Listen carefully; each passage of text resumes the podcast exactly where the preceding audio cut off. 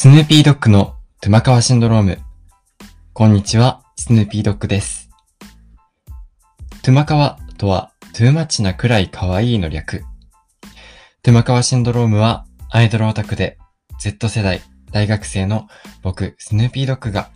トゥマカワのアイドルの話から、ジェンダーやライフスタイルなど、様々なトピックについて、ざっくばらんに話していく番組です。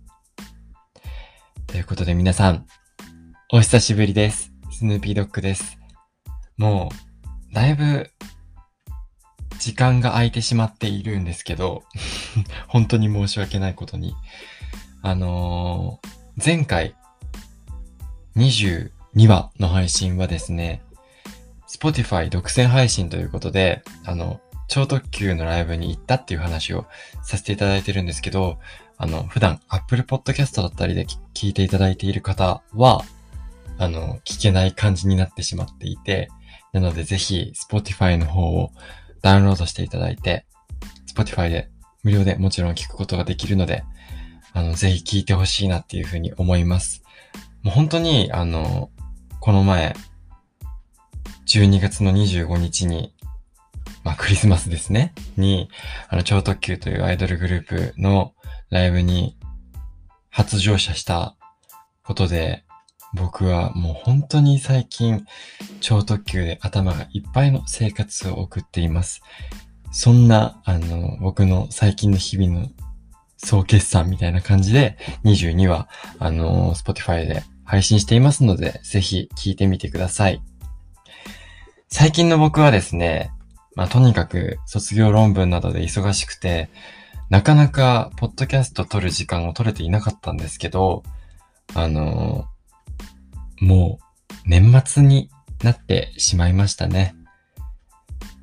最終日です。大晦日。大晦日になってしまいました。僕がこのポッドキャスト始めたのって、あの、去年の12月に、モーニング娘。当時、モーニング娘。21の佐藤正樹さんの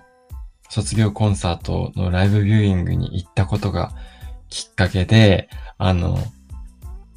なんて言うんだろうな。その後の自分の人生を考えたときに、こういう媒体で発信していくっていうこと、概念アイドルっていう話も2話、1話でしましたけど、エピソード1でしましたけど、あの、そういうものになっていきたいなっていう気持ちから、このポッドキャストを始めて、早1年が経とうとしています。っていうか、経ったのかなっていう感じです。本当に1年間、まあ1年間で23回しか放送できなかったっていうのは、まあ、若干反省するところではあるんですけど、僕自身あまりこう、継続力とかがあるタイプではないので、1年間やってこれただけでも、十分本当に、あの、頑張ったかなって ちょっと自分を褒めてあげたいかなっていうぐらいの感じでやらせていただいています。そして、この1年間の皆さんにたくさん、ポッドキャストを聞いていただいたことで、本当に活力になりました。皆さん、聞いていただいたリスナーの皆さん、スンチルの皆さん、本当にありがとうございました。来年以降も、あの、僕は、来年、春に、社会人に、晴れて社会人になってしまうんですけど、あのまあ、なかなか忙しい中ではあるし、今のように、ご卒業論文でなかなか、ポッドキャスト収録できていないような現状があるので、どうなるか正直あまりわからないんですけど、でも、社会人になってからも、このポッドキャストの番組は続けていきたいなっていうふうに思っています。なんなら、このポッドキャストの番組をきっかけに、どこかのデカメディア、媒体で、あの、番組が持てたらななんていう、クソでかい夢もあるんですけど、はい。そんな感じですね。皆さん、今年一年どうでしたか？なんか僕は本当に成長してんの俺だけってぐらい、あの正月気分が抜けきらないまま一年過ごしたような、そんな一年間だったなっていうふうに思うんですけど、来年も、このポッドキャストと一緒に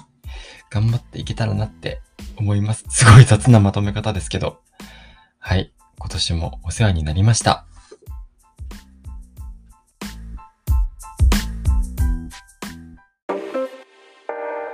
スヌーピードッグの玉川シンドローム。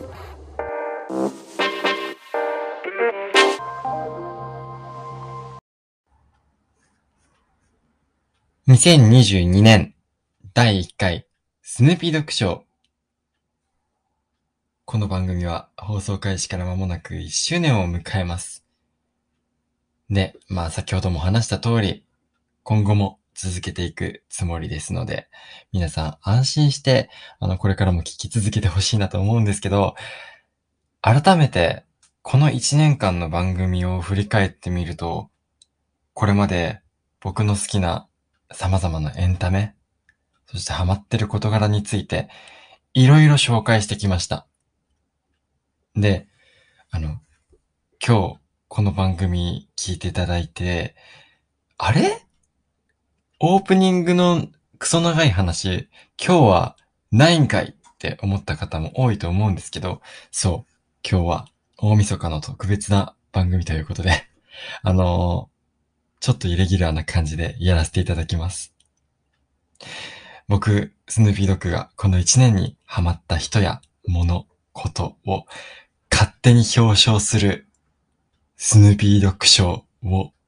開催しようと思います。今後もこの番組続いていくので、あの、これからも毎年5つ程度、まあもちろん、あの、5つに収まらないこともあるかと思うので、そこら辺、そこら辺変動はすると思うんですけど、毎年僕のハマった人や物事を勝手に表彰していきたいなっていうふうに思っています。表彰理由なども合わせて発表するんですけど、すべて僕の独断と偏見に基づくので、そこはご了承いただきたいなと思います。さて、早速参りましょう。2022年が間もなく終わりを迎えようとしています。今年も決して良いことばかりではなく、辛いこと、苦しいこともたくさんありました。まあ、聞いている皆さんもきっとそうだろうと思います。しかし、そんな時も支えてくれたトゥマカワなアイドルやエンターテイメント、食べ物、サービス、いろいろなものがありました。皆さんもぜひ思い浮かべてみてください。それでは、これより2022年第1回スヌーピードッグ賞を発表いたします。栄えある第1回スヌーピードッグ賞一組目の受賞者は、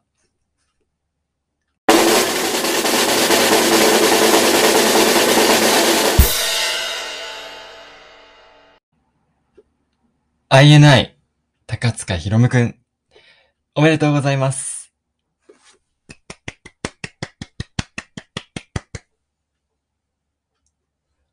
はい。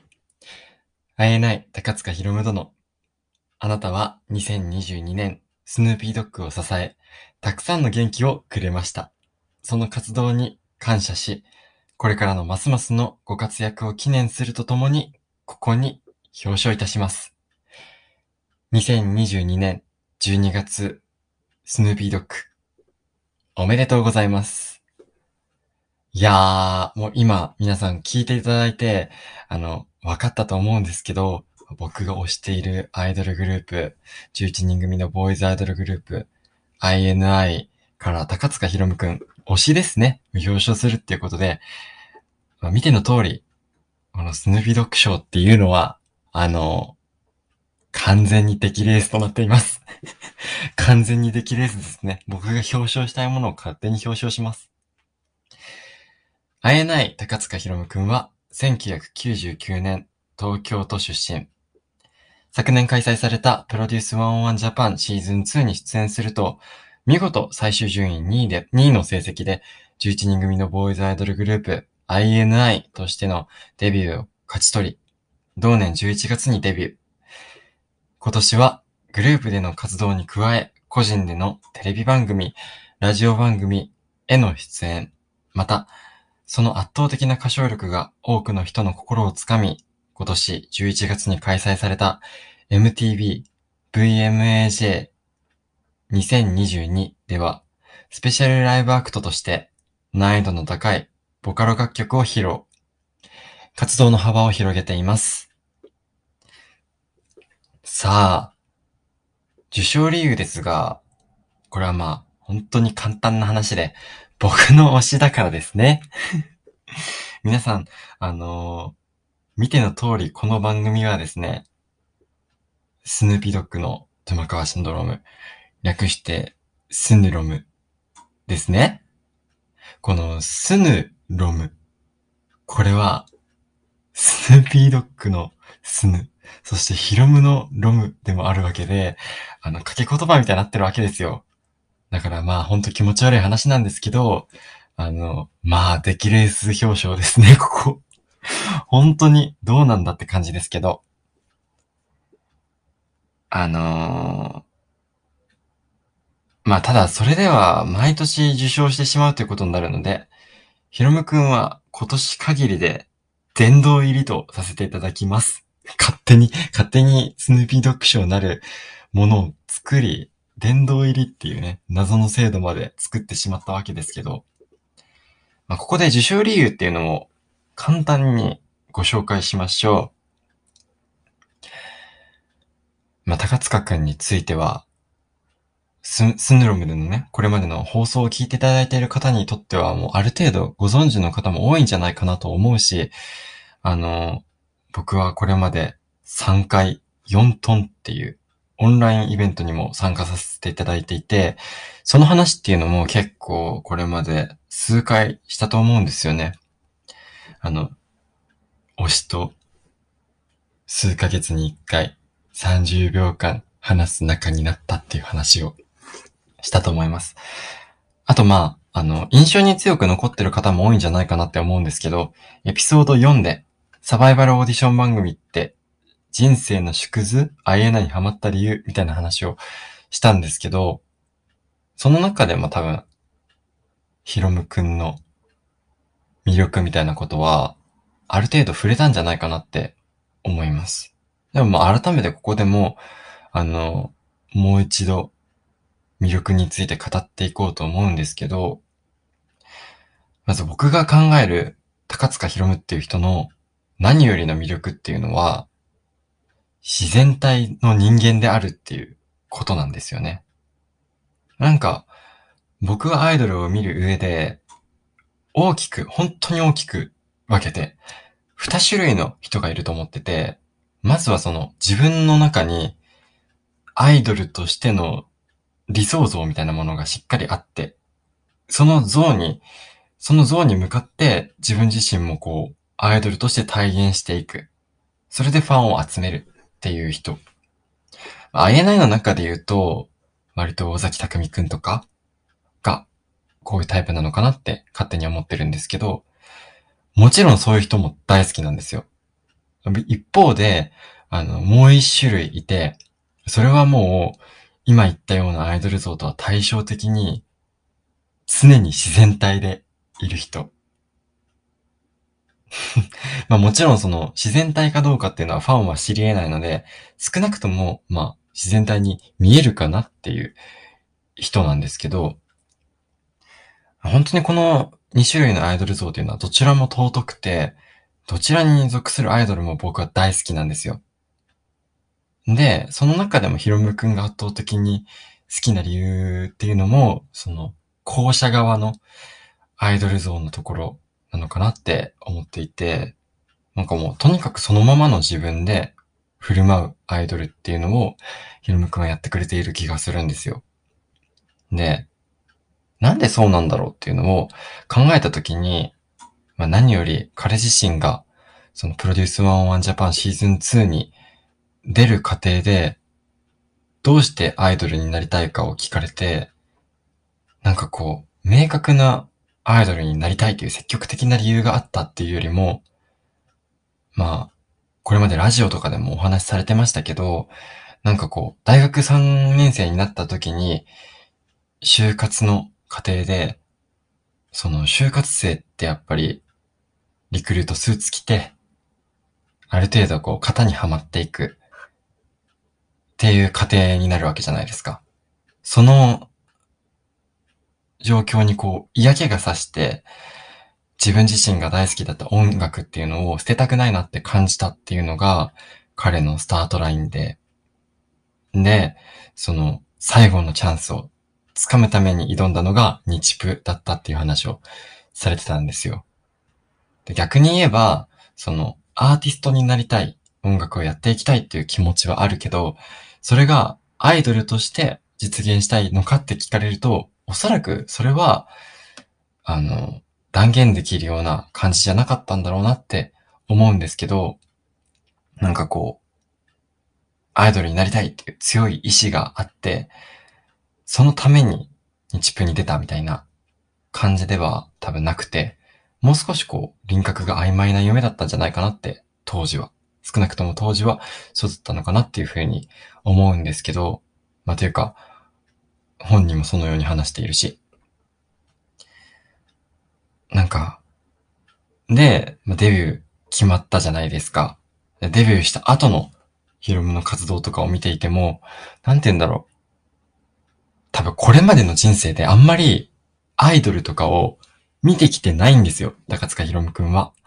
だからなんかこう、すべてが初めての体験のように見える。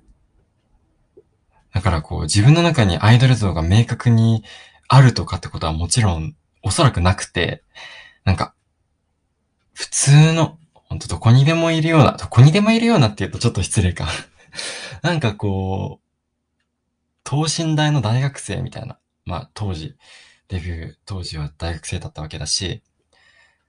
大学生がこうアイドルになっていく過程っていうのをなんか見させていただいているのかなっていうふうに僕は勝手に思っていて、それがとてつもなくいじらしい、可愛い、大好きなんですよね。なんか特にそれがわかりやすいのが、プライベートメールっていう、会員制のメールサービスみたいなものが、あの、INI にはあるんですよ。で、ヒロムくんは、もう他のメンバーと比べて、比べてもものすごい頻度で、ほぼ毎日メールをくれるんですよ。本当に毎日。で、その文面が、あの、おそらく事務所の中で一番長い、毎日。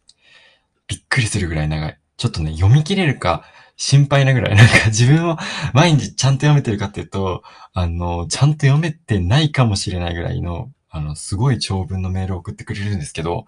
ほぼその内容が日記なんですよ なんか、毎日何かしらのメールを送んなきゃっていう意識でいるのって結構しんどいことだと思うんですけど、ヒロムかもとにかく自然な日記を送ってくれるから、本当その質感もさっき言ったように、そこら辺にいる普通の大学生が書いてるような日記みたいな感じなんですよ。なんか、そのアイドルっていう意識もあんまりなんか多分本人そんなに強くないから、なんかケータリングのことをまかないって呼んじゃったりして あとなんか自分で作った料理とかを送ってきて、あの写真を送ってきてくれたりもするんですけど、その写真がそんなに美味しそうなわけでもないっていうところがまた良くて、なんかほんとリアルなんですよね。だから、そのどこにでもいそうな大学生がアイドルになっていく過程をこんなにもなんか等身大で見せてくれるんだっていうのは本当に日々感動する。なんか、なんだろう。その成長を見させていただいているっていうことが何よりも嬉しいし、すごい感動するんですよね。あと、そのメールの話をもう一ついくと、あの、彼自身が持ってる目標、アイドルとして持ってる目標と、そこに到達できなかった時の悔しさとかも、すごく正直に話してくれて、くれているなっていうのが印象的で、なんか、そういう悔しさを表明するとかってことって、本人はもしかしたら意図してないかもしれないけど、見ているこちら側、オタクにとっては、なんかすごくいい影響を与えてくれているように感じて、自分自身もヒロムくんのそういうメールのはい、発信だったりとか、ラジオでの発言だったりとかを聞いていて、もう少し頑張んなくちゃなとか思ったりするんですよ。なんか、見てて自分も頑張んなきゃなって思えるアイドルに出会うと、僕は本当に嬉しいし、この人のこと一生応援したいなって思えるから、本当に大好きなんですよね。なんか、好きなところをあげるととにかくキリがないんで、なんか、うん。突然語彙力を失う人になっちゃうんですけど、なんか一番大切にしたいなって思うのはこういう頑張る勇気とか元気をくれてることなんじゃないかなって。まあ、ちょっと薄っぺらい言葉に聞こえるかもしれないけど、本当に心から思ってるんですよ。あの、ヒロムがくれる言葉だったりに、本当に自分自身が頑張る勇気や元気をもらってるなっていうふうに、日々痛感しています。あと、実際、先日、初めて推しを生で見たっていう話を番組の中でもさせていただいたし、最近、あの、ツアーにも参戦しまして、今 INI は、ブレイクザコードっていうアリーナツアーを実施している最中で、あと残すところは、あの、武道館での公演のみとなっているんですけど、あの、今までその、推しの現場に2回行かせていただいて、まあ、席もそんなにめちゃめちゃ近いとかではなかったんですよね、正直。ちょっと遠かったんですけど、なんか、その遠さがまた、なおさら、あー、向こう側の人なんだなーって思わされたっていうか、あの、可愛いとか大好きっていうのをすごく感じる反面、そういうこう、なんだろう、アイドルの推しを推す純粋な気持ちと、同時に、なんか、あ、向こう側にいる人なんだって思う、思わされたときに、の、とにかくさっきから言ってるように、ひろむくんって本当に等身大の、普通の大学生みたいな、ところがある子だから、だからこそこう、向こう側の人なんだなって感じたときに、同時にすごい若干の悔しさとかを感じてしまうというか、なんかその悔しさとかも、こう原動力にできるなっていうのを日々僕は感じているので、すごく刺激をもらってるんですよ。だからこの番組のエピソード1、1回目の放送から一貫して話してるんですけど、僕はアイドルを現実逃避のための道具とかに使うのは自分の中で、あの、マイルールとしてですよ。皆さんは全然、あの、いいんですけど、自分の中では少なくとも禁止していて、その、彼ら、アイドルの努力を見て、自分自身ももっとできるって思いたい。自分自身ももっと頑張ろうって思いたいっていうのがあるので、あの、負けへんでっていう精神を投影しているみたいなことをもうずっと僕はアイドルを追いながらしてるわけなんですよ。だから、この、高塚ひろむくん、推しを、推しの活動を見ていると、なんか嬉しいっていう気持ちと悔しいっていう気持ちが入り混じって湧いてくるっていうか、で、なんかそういう感覚っていうのも、これからも大切にして自分自身も概念アイドル 1回目の放送で言いましたね。概念アイドルになりたいなっていうふうに思っています。はい。ということで、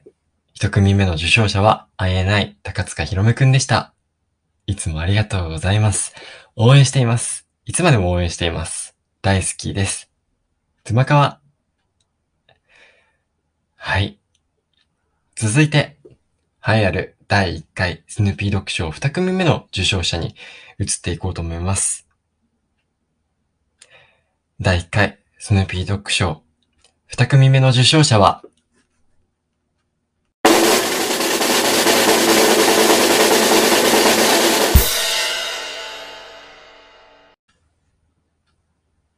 ソニー株式会社殿。おめでとうございます。表彰状、ソニー株式会社殿。以下同文です。おめでとうございます。はい。あのー、ビッグネームですね。あの、今更僕が表彰するまでもないことは分かってるんですけど、表彰させていただきます。ソニーは創業1946年、言わずと知れた総合電機メーカーで、テレビなど映像機器、ウォークマンやスピーカー、ヘッドホンなどオーディオ機器、カメラ、スマートフォン、ゲーム機器など様々な製品を開発、販売しています。今年も人気のワイヤレスヘッドホンハイエンドモデル WH1000X シリーズからシリーズが2年ぶりに後継機マーク5を販売するなど大きな動きがある1年でした。おめでとうございます。いや、ほんとなんか、改めてこんな、ねえ、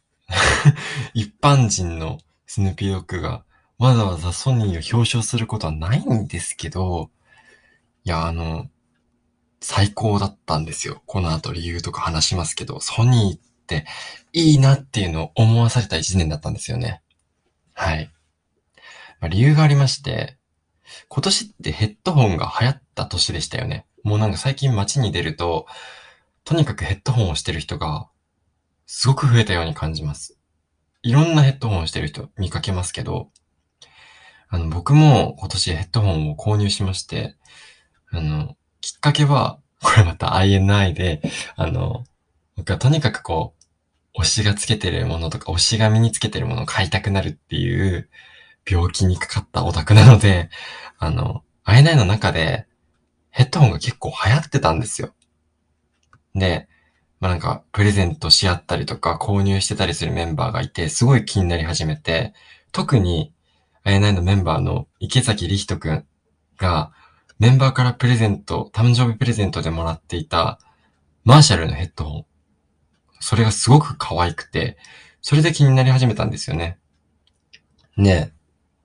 ヘッドホン、一時期とにかくめちゃめちゃ検索しまくってて、あの、あらい、ありとあらゆる YouTube の、あのー、なんか、ガジェット系 YouTuber とかの動画見まくったりとかして、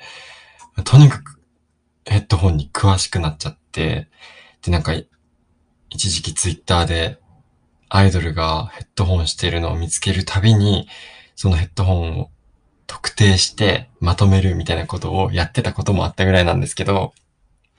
実際にそのヘッドホンってその YouTube とかで見てるだけではなかなかわかんないじゃないですか。どんな音がするのかとか。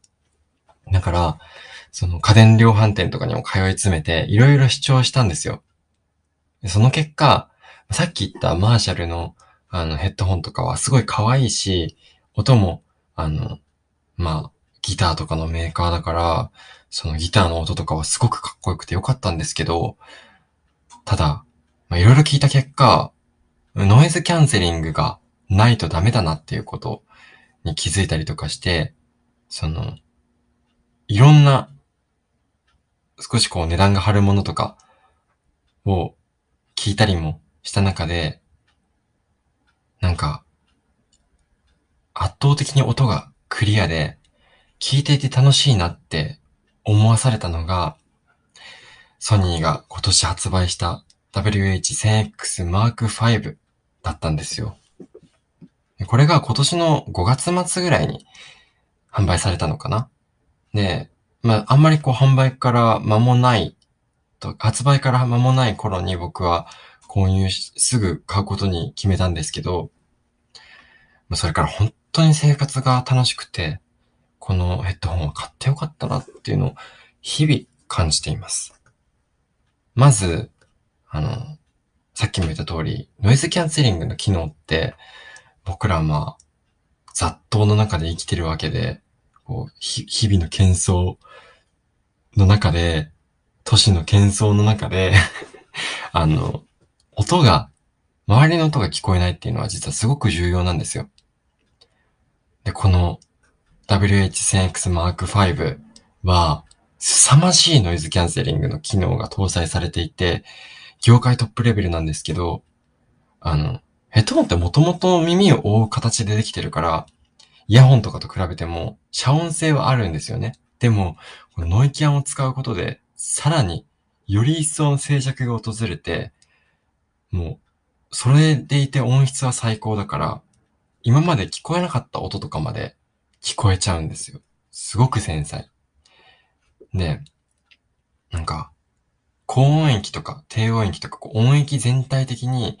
楽曲の良さをさらに際立たせてくれる。もっとオールマイティなどの音程でも鳴らしてくれるようなヘッドホンなんですけど、あの、ソニーのヘッドホンっていうのは、まあ、ゼンハイザーだったり、他の音質にこだわりのある、まあそれなりの金額もするようなメーカーのヘッドホンと比べても、その、原音に忠実というか、楽曲を忠実に再現するモニタリング的な要素が強いって言われてるんですよ。だから、あの、それこそこう、ガジェット系の YouTuber とかの動画を見てると、面白みがないとか言う人が多いんですけど、あの、まあ、それは、こう、なんて言うんだろうな。自分の好みにこう、ローカライズする以前の話で、ソニーのヘッドホンには、あの、DSEE Extreme という AI により元の音源の音質をさらに押し上げてくれるっていうとんでもない機能があったりするんですよ。あと、イコライザーをいじることもできて、自分の好みの音を作ることができる。で、この、このそのイコライザーの、あの、いじれる範囲みたいなものも他のメーカーに比べても広いから、本当に自分の好きな音にカスタマイズしていけるっていうのがあって、結局こういうカスタマイズ性みたいなところを含めていくと、なんか面白みがないなってこと全然なくて、一番楽しいじゃないかって僕は自分の主観ですよ。あの、いろいろ聞いてみて思いました。なんか、改めてソニーって一番無難というか、ど真ん中じゃないですか。なんか、何の意外性もないでしょ？ここでソニーのヘッドホンがめちゃめちゃいいなんて話しても、何の意外性もないことは100も承知なんですけど、あの、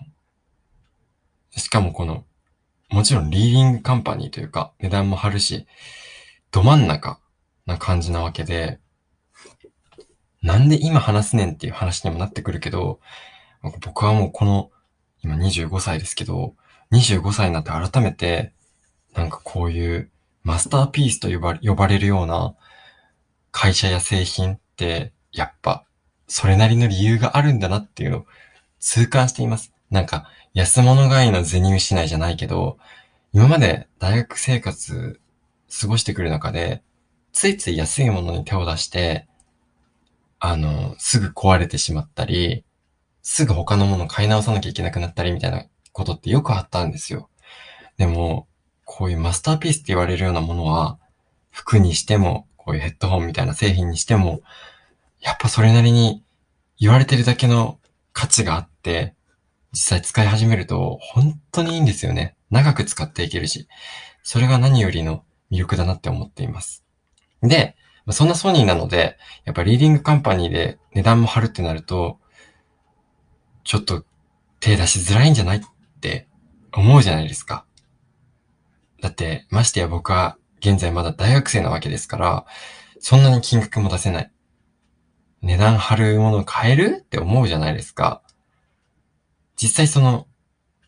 普通に買おうとすると、このヘッドも、ヘッドホンも相当な値段がしますし、あの、なかなか手出しづらいと思うんですけど、ソニーの場合、ソニー公式のストア、ソニーストアで買うと、いろんなクーポンが使えて、結局家電量販店よりも安く買えちゃったりするんですよ。ソニーストアに限っては、こう、全国いくつか店舗があるんですけど、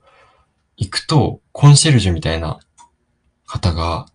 一緒にこう横についてくれて、いろいろ教えてくれるから、相談しながら購入を検討することができて、本当に付きっきりで対応してくれるっていうのがものすごくいいサービスで、さっき言ったようにすごくクーポンがつくっていうのも、あの、店舗に行くと、すでに1000円マイナスみたいなクーポンがついてくるので、本当にその合計するとめちゃめちゃ安くなったりするんですよ。だから意外と手出しやすいので、検討してみてほしいなって思います。なんか今ものすごくソニーの提供みたいな感じに聞こえてるかもしれないけど、全然そんなことないので、はい。でもソニーさんは本当にめちゃめちゃ、あの、今3つけちゃったんですけど、ちょっとこびてますね。ソニーさんは、あの、いろんなガジェット系の YouTuber とかに提供を出しているので、ぜひ、このスヌーピードッグのトマカワシンドロームにも提供くれたらいいなーなんて思ったりとかもする してるんですけど、なので今からどしどしこびていきますね。はい。あの、そんなこんなんでこのヘッドホン WH1000X Mark V を使い始めて、世界が変わったような感覚に僕は陥ったんですよ。で、それまでも、あの、イヤホン、え、あの、ワイヤレスイヤホン使ってて、それが、まあ、すごく無難ですけど、Apple の AirPods Pro だったんですね。AirPods Pro 結構、ね、値段しますよ。今円安だからもっと高くなっててすごい値段すると思うんですけど、これがね、結構その、AirPods Pro って結構な金額なのに、そんなに音質良くないというか、全然良くないんですよ。音質に限っては。確かに使い勝手とかに関しては、操作性、機能性に関しては、もう他のどのブランドよりも使いやすいは使いやすいんですけど、でもやっぱ本当に音は全然ダメで、あの、今回このヘッドホンを X シリーズを使い始めたことで、今までその AirPods Pro では聞こえてこなかった音が聞こえるから、もうなんか他の製品に戻れなくなっちゃって、で、その、ヘッドホン買った時はまだ AirPods Pro 手元にあったんですけど、もう嫌になっちゃったので、全部乗り換えることにしちゃったんですよ。この AirPods Pro もすぐ売って そこで得たお金で、あのー、ソニーの同じ 1000X シリーズの WF1000X Mark IV っていうイヤホンを買い替えまして、これがまたね、イヤホンもものすごくいいんですよ。やっぱりノイズキャンセリングが最高レベルだし、すごいノイキャンで音もめちゃめちゃいいから、本当に買ってよかったなって思う商品です。なので今僕は、あの、WH1000X Mark V と WF1000X Mark IV の2つを使って最高の音楽ライフを送っています。皆さんもぜひ、あの、どこかで体験して乗り換えを検討してみてはどうでしょうか？ということで、スヌーピードッグ賞、二組目の受賞者は、ソニーさんでした。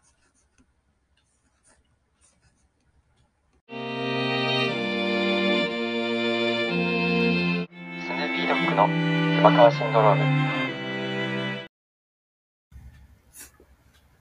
さあ、どしどし参りましょう。続いて、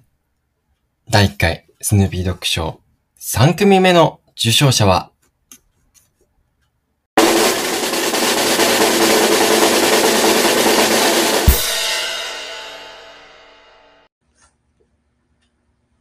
セナ・ジュンさんです。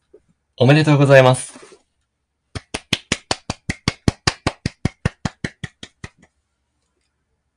表彰状、セナ・ジュン殿、以下同文です。おめでとうございます。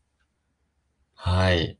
あの、セナ・ジュンさん、もしかしたら聞いたことがない方も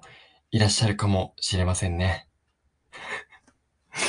はい。セナジュンさんはですね、元宝塚歌劇団月組のトップスターでいらっしゃいます。現在は女優としてミュージカルなどを中心に活躍されています。セナジュンさんがトップスターをされていたのは、あのー、2005年から2009年頃でして、僕は、あの、中高時代に友達に宝塚を布教されて、図鑑にハマってしまったっていう話を以前、ポッドキャストの番組の中でもしたと思うんですけど、その際に、不況に使われた作品の一つに、アパッショナードっていう賞があったんですよ。で、これが本当に面白くて最高の賞で、あの、まず、幕を開けてすぐに、バカでかい火山としてこのセナジュンさんが登場するんですね。バカでかい火山。意味がわからないでしょ、まあ、火山っていうのはボルケーノですよ。あの、火に山と書いて火山ね。火山として登場するんですよね。意味がわからないでしょ？でその、大きな幕から顔だけが出た状態で登場するんですけど、それがバーッとこう、開けるんですよ、その幕が。するとセナジュンさんがこう、ドンと出てきて、ショーが始まるっていう。今なかなかこれで説明がこう、すんなり頭に入ってきて想像できた人あんまりいない気がするんですけど、まあ、とりあえず進めますね。あの、このショー本当にかっこよくて、セナジュンさんが真っ赤な衣装を身にまとって、凄まじくかっこよく踊って歌うんですよ。で、まあ、途中で僕があの大好きな竜正樹さんとかも出てきて、本当に最高の大好きなショーなんですけど、これ、実は僕、高校生の時に、その、前にも話したように、友人と一緒に宝塚カバーをしてて、歌って踊ってメイクして衣装着てってやってたんですけど、その中でアパショナードやったんですよ。本当に大変だった。もうあのアパショナードをやるために練習する過程で、ダンススタジオ借りてやってる時に、みんなもう息を切らしながら練習するから、もう、ダンス質が、もう、曇っちゃうような。それぐらい激しく、ハードに練習してたんですけど、そんな思い出のあるアパショナードですね。で、まあ、中高時代から、あの、宝塚好きになったっていうことだったんですけど、僕が大学生になって関西に来たのになぜか気持ちが若干薄れまして、あの、関西本当にどこにいても宝塚のポスターとか貼ってあるし、あのどこの書店に行っても歌劇であったりとか、乙女であったりとか、宝塚の雑誌もめっちゃ置いてるんですよ。グラフとかね。でも、なんか、それなのにもかかわらず、いざ近くに来てからは、あんまり宝塚興味持ってこなくて、で、まあ、一度感激はしてたんですけど、今年、今年に入ってから夏にズカロを見に行ったんですよ。この話もポッドキャストの中でしましたね。あの、ハイアンドロー、ザ・プリークエルっていう空組の公演を見に行きまして、これ本当に話題作だ、話題、話題作で、あの、皆さんもどこかで目にしたことがあるんじゃないかなっていうふうに思うんですけど、改めてそれを見たときに宝塚って本当にいいなって思って、再燃しちゃったんですよ。で、僕はもう最近現ジャンル宝塚歌劇って感じで、本当に宝塚大好きに再び返り咲いてるんですけど、またこれから来年すぐに宝塚を感激しに行くっていう、あの、予定もありますし、本当に楽しみなんですけど、で改めてこうやって宝塚のオタクに戻ってきたときに、気づいたのが、セナジュンさんって本当にお手本みたいな男役さんだったなっていうことなんですよね。まあ、今のトップスターの方もみんなすごいかっこいいし、素晴らしいですよ。それはもう当たり前なんですけど、あの、セナジュンさんってほんと歌も芝居もダンスもかっこいいんですね。で、まあそれはまあ、ある種宝塚だったら当たり前の話で、で、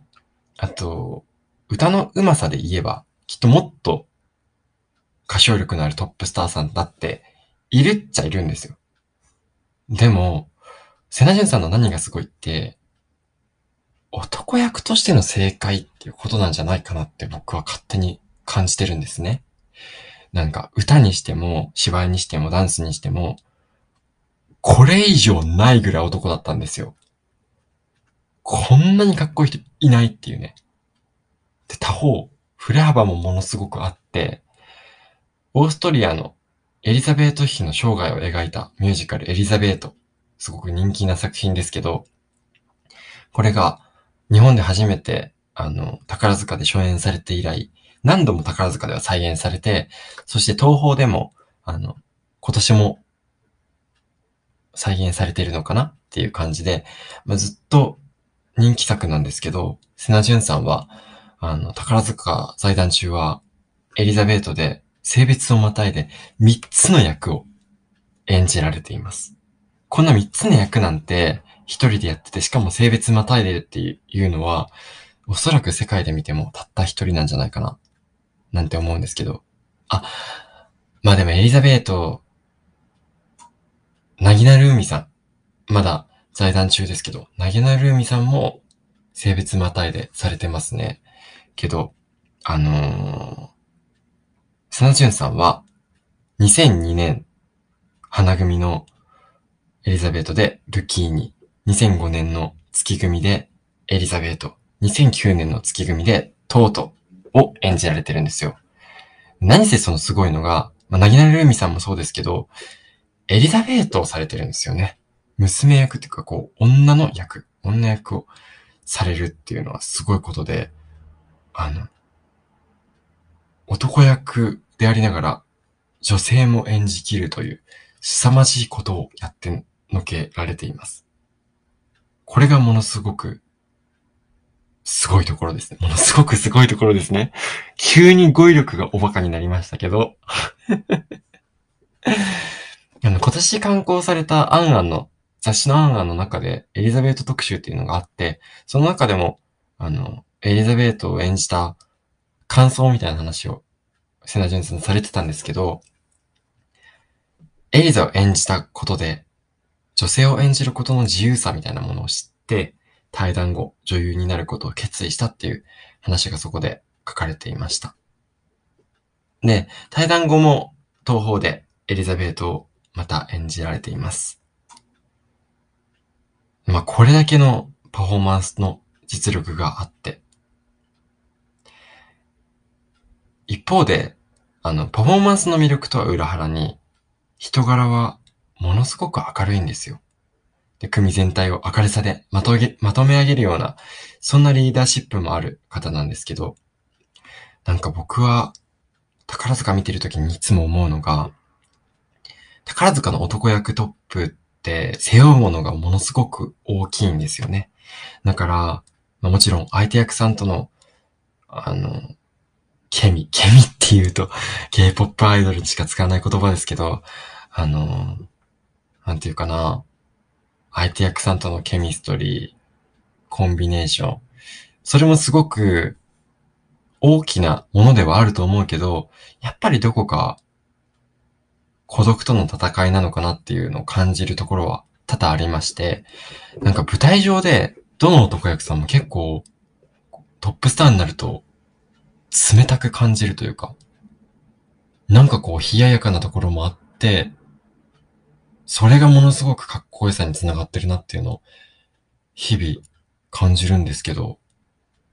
一方で、その、舞台降りた時の人柄の温かさとか、楽しい人だったりするっていう、このギャップみたいなところがやっぱり宝塚の、宝塚の魅力になっちゃったけど、やっぱそういうとこもなんか見ててすごい楽しいなっていうのを、あの、ずっと宝塚歌劇団を見ながら思っています。はい。で、セナジュンさんの話に戻るんですけど、対談後は女優として活躍されている、い、されています。ね。プライベートでは、舞台俳優の千田真二さんと結婚されて、お子さんが一人いらっしゃるんですが、そのお子さんとの写真だったりも、あの、盛んにインスタグラムとかで発信されてるんですけど、実はこのお子さんが、養子、特別養子縁組でのお子さんだ、であるっていうことが公表されています。女優としての活動と同時に、書籍だったり、あと SNS 上での発信を通して、特別養子縁組制度について啓蒙活動をされているっていうところが、あの、また、千奈淳さんの、こう、宝塚を終えて、新たな人生でのすっごいかっこいいところだなっていうふうに僕は思っています。今年からは高校の家庭科の教科書にも掲載されているということで、まあ、積極的に新たな家族の形っていうのを発信されている姿っていうのは、あの、男役をされていた時とはまた別の新たなかっこいい側面だなっていうふうに思って、いつまでも尊敬できる素晴らしいスターだなっていうふうに感じています。ということで、3組目の受賞者は、女優の瀬名淳さんでした。続いて、4組目の発表です。第1回、スヌーピードッグ賞。4組目の受賞者は、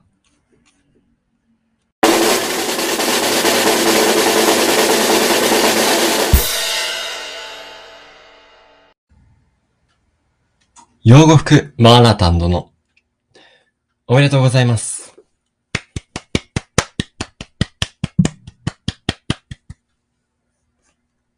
はい。表彰状、養護服マーラタン殿、以下同文です。おめでとうございます。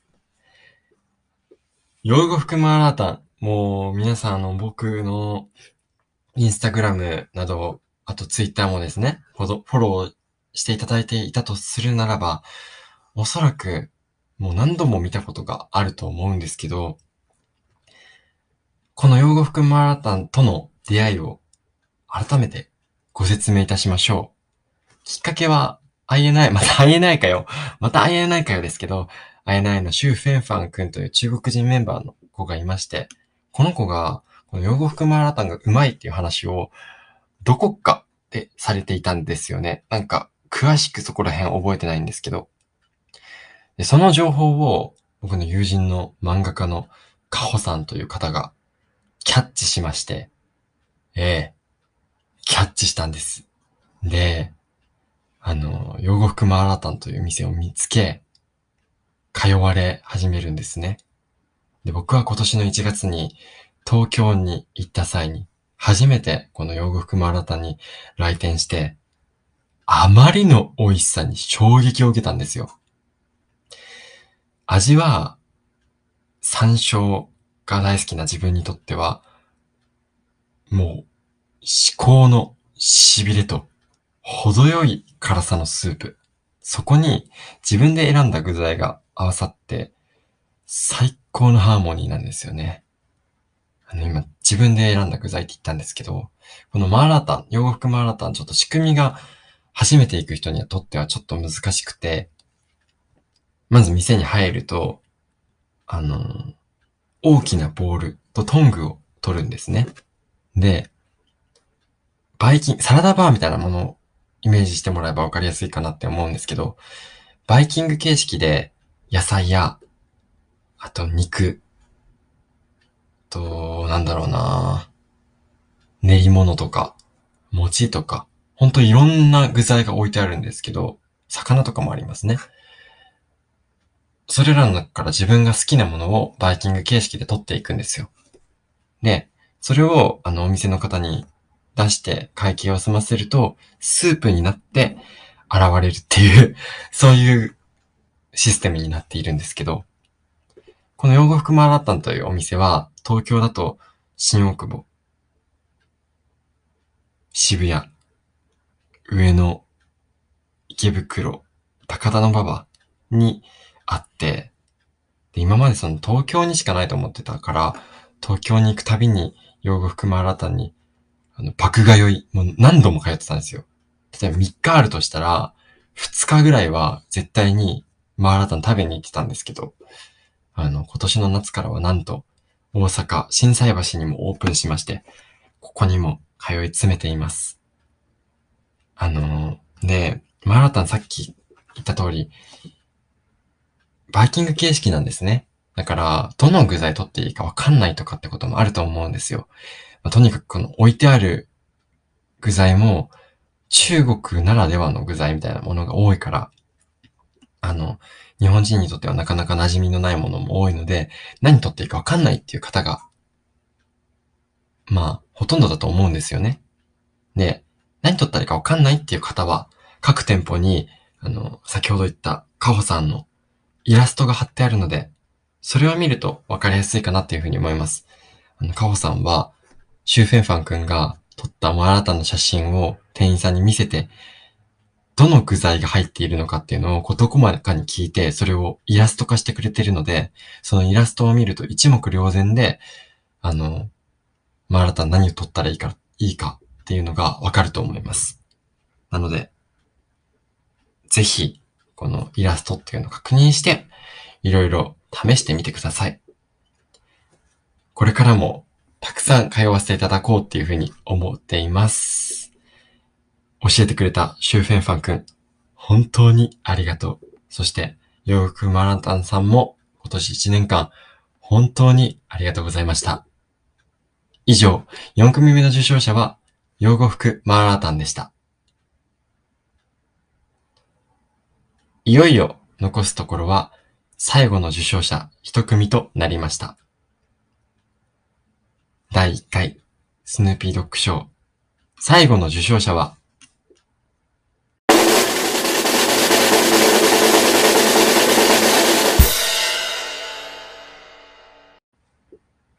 港商事コインランドリー殿。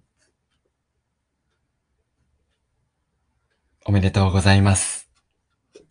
表彰状、港商事コインランドリー殿。以下同文です。皆賞。もうすでに何度も僕の口から聞いた方も多いんじゃないかなって思いますが、エピソード18の中で取り上げましたね。なので、皆賞が気になったっていう方は、ぜひこの18を聞いてほしいなって思うんですけど、この港商事コインランドリーは、テレ東系列で放送されていた、これ以上にないぐらい最高の BL ドラマ、ビッグラブドラマですね。もうなんか、これと、この作品と出会ってから、心なしか僕の体調は良くなりました。あの、本当に健康ですね。健康そのものになりました。内側から来るやつです、これは。今年は、番組の中でも、ものすごく多くの BL 作品っていうのを取り上げてきたと思いますが、群を抜いてこの作品がナンバーワンですね。本当に大好きです。まあ、内容を簡単にご説明すると、ブラック企業勤めの冴えないサラリーマンの港明が、脱サラして地元に帰り、おじいちゃんの営んでいた港商事コインランドリーという古いコインランドリーを継ぎます。すると、そこに現れた男子高校生、勝木慎太郎に出会い、一目惚れします。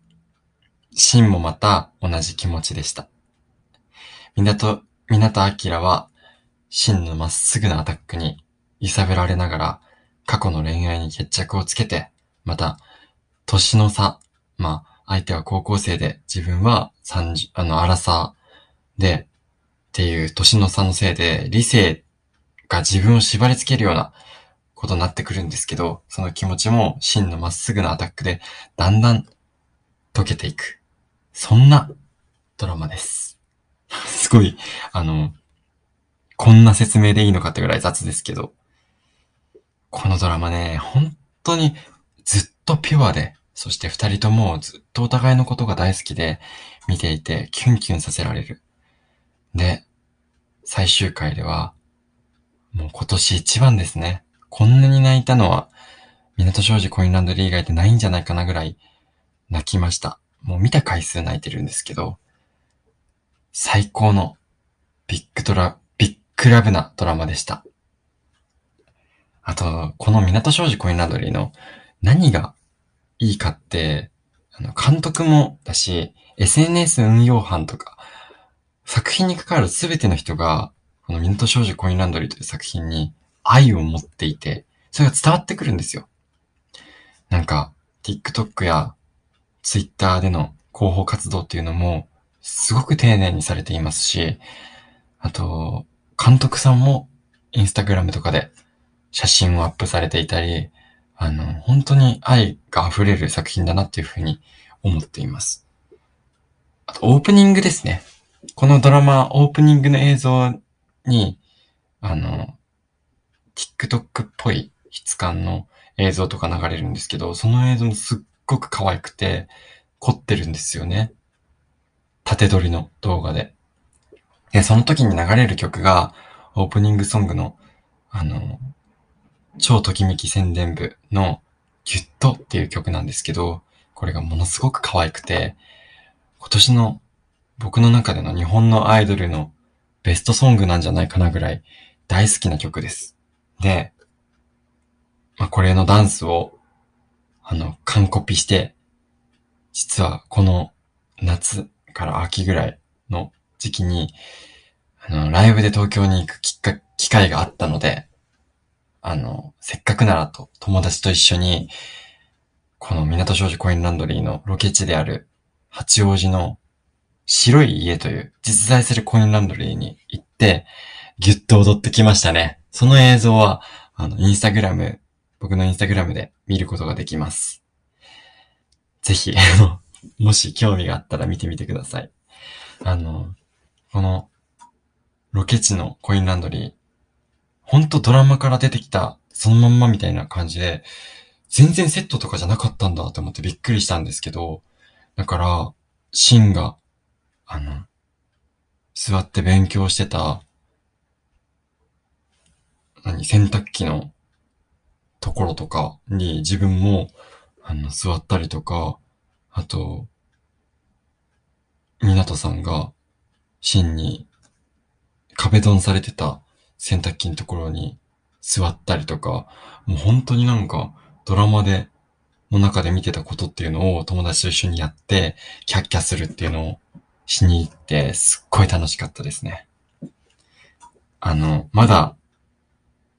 なんか、いろいろ、その、ドラマで人気が沸騰して、そこのコインランドリーめちゃめちゃ人が来てるから、あの、なんか、ノートみたいなのが置いてあって、あの、ドラマ出てた人向けの、なんか感想とかいろいろ書けるんですよ。僕も、この白い家、コインランドリーに行った時には、あの、みなしを最高だったっていうのをコメントで書いてきました はい。あと、そうですね。港庄司コインランドリー、作品自体も大好きなんですけど、何より、このドラマきっかけで、僕にとっては最高の出会いがありました。それが、あの、港明を演じていた草川拓也さんとの出会いです。拓ちゃんと出会えたことで、僕は先日、超特急のライブに行き、超特急という、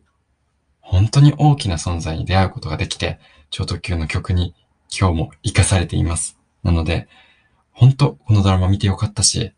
拓ちゃんに出会えてよかったなって思ってます。はい。以上、最後、5組目の受賞者は、港商事コインランドリーでした。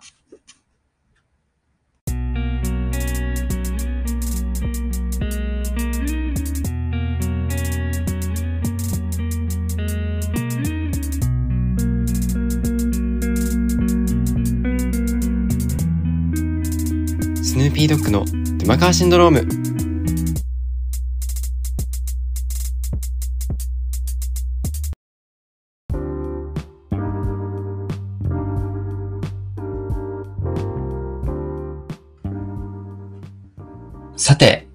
エンディングです。スヌーピードッグの玉川シンドロームでは、こんな話をしてほしいといったご要望には、どんどん答えていくつもりです。リスナーの皆さんからのメッセージをお待ちしております。送り先は番組メールアドレス、スヌーピードック.犬